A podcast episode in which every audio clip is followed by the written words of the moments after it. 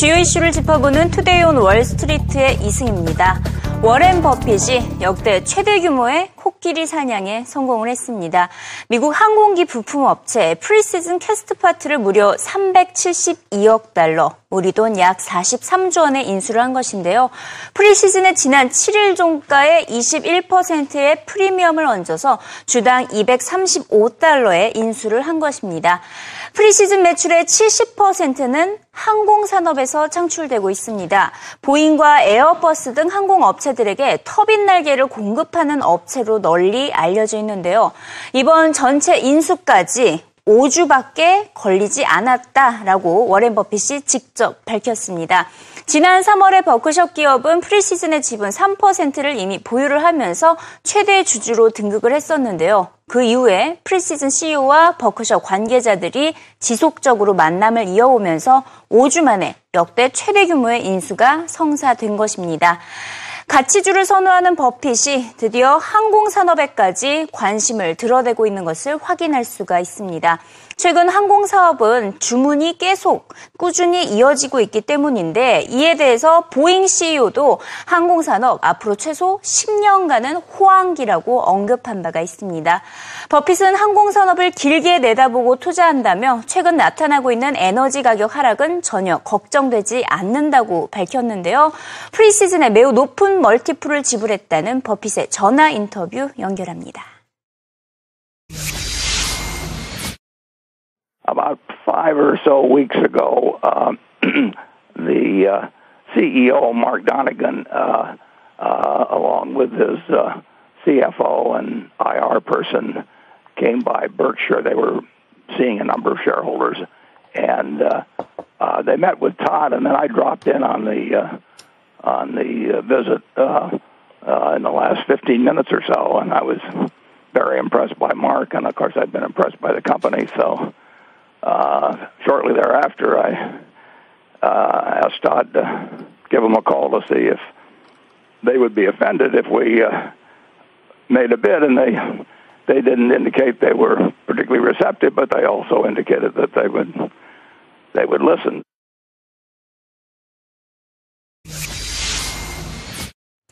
이번 프리시즌 인수는 버크셔 기업의 역대 최대 규모의 메가딜로 등극을 했습니다.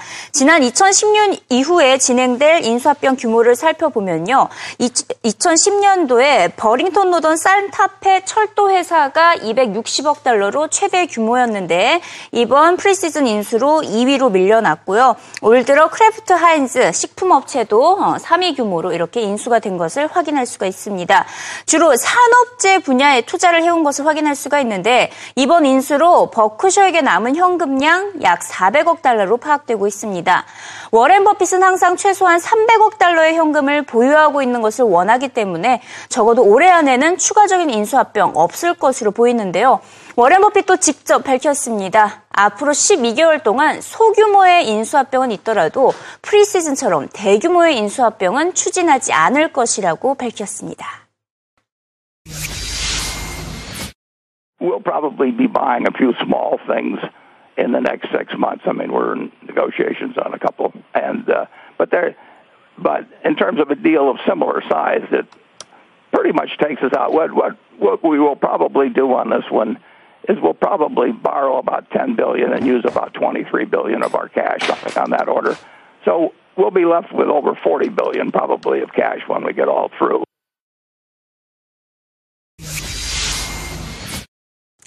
추가 인수합병이 없다는 의미는 버크셔 기업과 3G 사모펀드가 보유하고 있는 크래프트 하인즈가 몬델레즈를 인수하지 않는다는 의미로 해석할 수가 있겠습니다. 지난주에 행동주의 투자자 빌 애크먼이 몬델레즈의 지분 55억 달러를 확보함에 따라 크래프트 하인즈로 매각될 가능성이 높아졌다라는 분석 기사들이 쏟아진 바가 있었는데요. 하지만 크래프트 하인즈 워렌 버핏이 보유하고 있는 식품업체입니다. 올해 앞서 확인하셨다시피 120억 달러에 인수한 업체인데 정작 주인은 또 다른 식품업체인 몬델레즈 지분에 관심이 없다고 밝힌 것입니다. 버핏은 크래프트 하인즈가 몬델레즈를 사는데 관심을 가지지 않을 것 같다고 밝혔습니다. At Kraft Heinz, we've got our work cut out for us for a couple of years. I, I think it's I think it's quite unlikely. You know, you never want to say anything's impossible, but I think it's quite unlikely that Kraft Heinz will be doing a big acquisition in the next couple of years. Somewhere down the road, I wouldn't be surprised.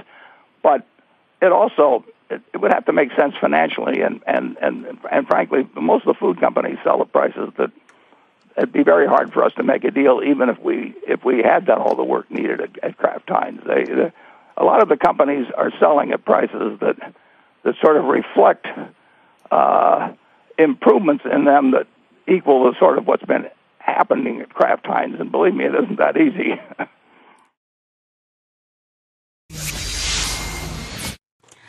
지난주에는 밸류에트 헤지 펀드가 아메리칸 익스프레스의 주식을 10억 달러 규모로 매입함에 따라서 워렌 버핏이 하루 만에 7억 6,500만 달러, 우리 돈 약 9천억 원을 벌기도 했습니다. 아메리칸 익스프레스의 지분 15%를 보유하고 있기 때문인데요. 이에 따라 지난달 IBM의 실적 악화로 손실을 봤던 700만 달러, 약 81억 원을 그대로 만회를 했습니다.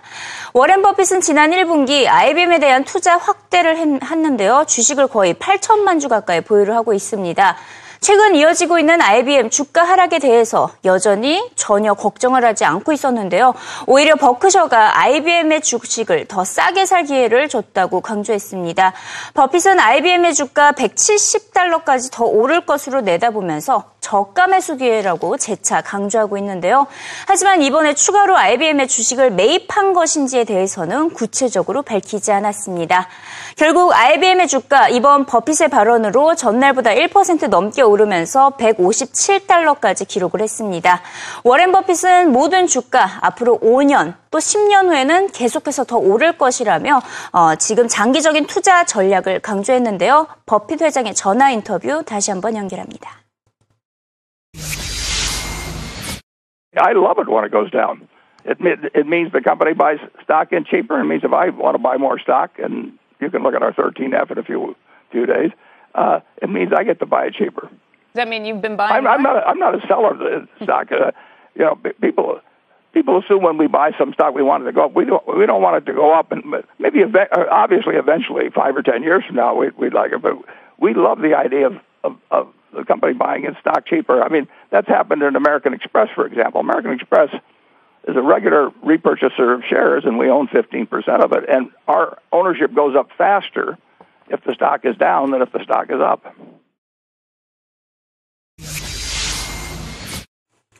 결과적으로 오늘 장은 워렌 버핏이 이끈 상승장이라고 해도 과언이 아니겠습니다. 기업의 돈이 왕창 풀리는 이 M&A 훈풍을 전해줬기 때문인데요. 이번 달 기준으로 인수합병 규모는 연초보다 51%나 증가했고요. 그 전체 자산 규모로 따졌더니 우리 돈으로 2,300조 원까지 달하고 있습니다.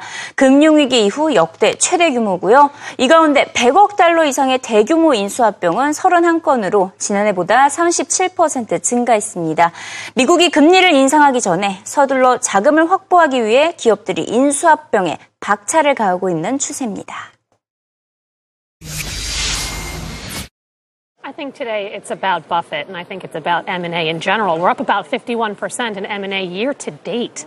So that speaks to me in terms of confidence from management teams and that these management teams still see value. I mean, this is a special situation with Buffett and PCP, but you've seen other deals in the last couple of weeks like Allergan and Teva. I mean, that was a $40 billion deal. You had General Electric um, and Alstrom. So you've had something, excuse me, Honeywell and Alstrom. So I think you've had a couple of important deals that just inspire some confidence. Kenny, we were beginning to wonder if the market was ever going to go up again. Got a pretty negative around here. I think you're right, but I think, you know, part of it is a little bit of a bounce. We've had seven or eight days of just down, down, down, all the negativity, everyone, you know, shoving every negative story they could. And then over to, over the weekend and overnight, you had good news out of Greece. You had the whole China story. You did have the Warren Buffett uh, factor today, certainly helping. Stephanie hits it right in the head. The M&A activity, it just highlights the value that companies see. And so, in fact, I think the market, we're seeing a broad bounce here. I think the market is feeling okay. I'm not nearly as negative as as a lot of people are. I actually think it's going to churn here. I don't think it's going to back way, way off. I think it's going to churn for a while and allow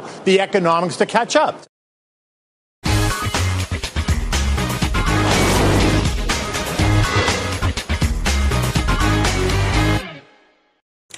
CNBC 헤드라인 시간입니다. 장이 마감된 이후에 일부 기업들이 실적을 발표했는데요. 대표적으로 쉐이크쉑 한번 보도록 하겠습니다. 어, 전문적인 햄버거 체인점인데 어닝 서프라이즈를 전하면서 어, 주가가 10%나 폭등을 하고 있습니다. 매출이 75%나 증가를 했고요.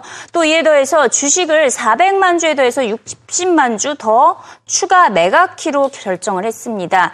이른바 이 secondary offering이라고 하는데 구주 분매입니다. 이미 주식을 발행한 기업이 주식 매각을 통해서 추가적인 자금 조달에 나선다는 의미로 주가 상승을 이끌고 있고요. 또 더 좋게 호재가 계속해서 이어지고 있는 것이 매출 전망치까지 상향 조정을 하면서 어, 지금 쉑쉑의 주가 고공행진을 하고 있고요. 지난 1월에 기업 공개를 한 이후에 어, 벌써 230%나 주가가 오른 상태입니다. 실리콘밸리 기업들이 월가 금융 서비스 시장에 본격적으로 진출을 하고 있습니다.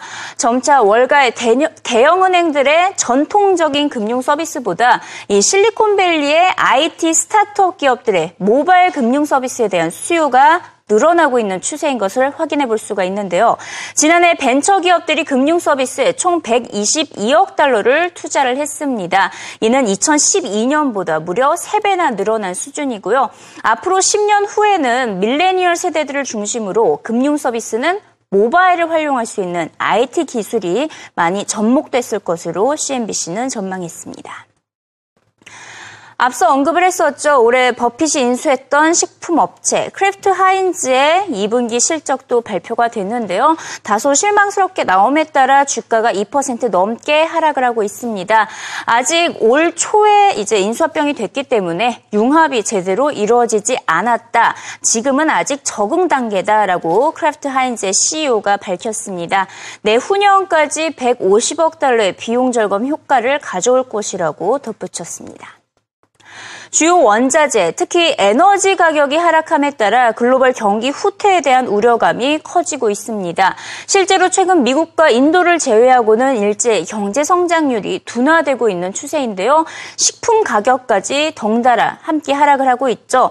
물론 오늘 장에서는 반등을 했지만 전반적인 추세적으로 봤을 때는 장기적으로 원자재 가격들이 하락하고 있습니다. 디플레이션 위기감을 키우고 있다고 CNBC는 경고했고요. 실제 실제로 JP몰건의 조사에 따르면 전 세계 인플레이션은 지난해 2%였는데 올 들어 1.6%로 하락한 것으로 나타나고 있습니다. 이에 따라 IMF는 올해 세계 경제 성장률 전망치를 3.3%로 제시를 하면서 기존 전망치에서 경제 성장률을 하향 조정한 것을 확인할 수가 있습니다.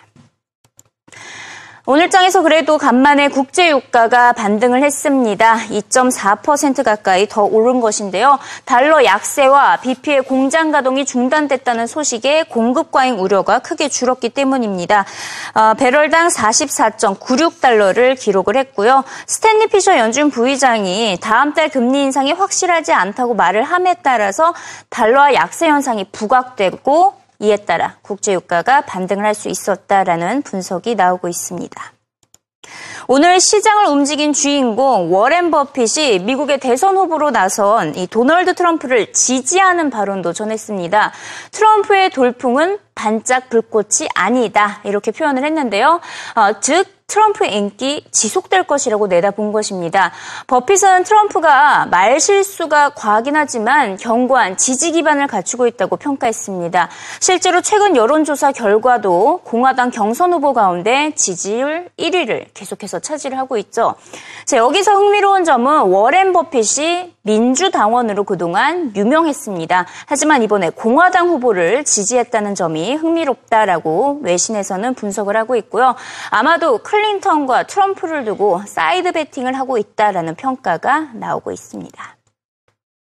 중국의 한 억만장자가 호주에서 역대 최대 규모로 주택을 매입한 것으로 알려지면서 이 외신의 관심을 모으고 있습니다. 그 규모가 5,200만 달러, 우리 돈 약 605억 원이었는데요. 중국의 내수 경기 부진에 따라 중국 부호들이 해외로 이주하고 있는 추세가 부각되고 있다고 CNBC는 분석했습니다.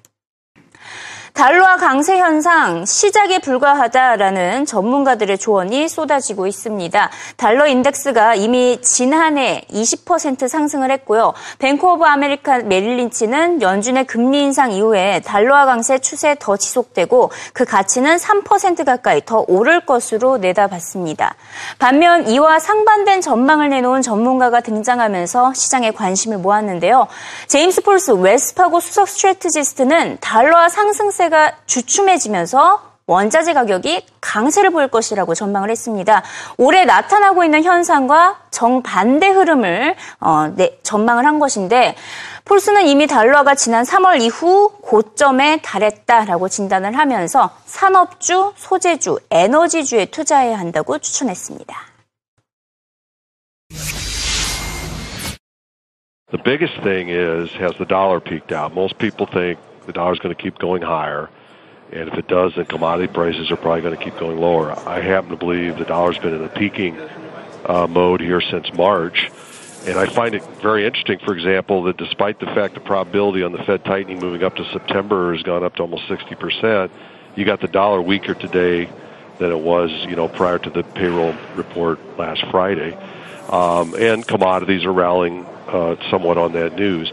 I, I tend to think with a little bit of dollar weakness – and with a bounce in uh, not only in the United States growth, but also just globally from all the policy stimulus that we've been enacting. If there's a bounce, then I think commodity price got an excellent chance of surprising everyone and rising over the next year.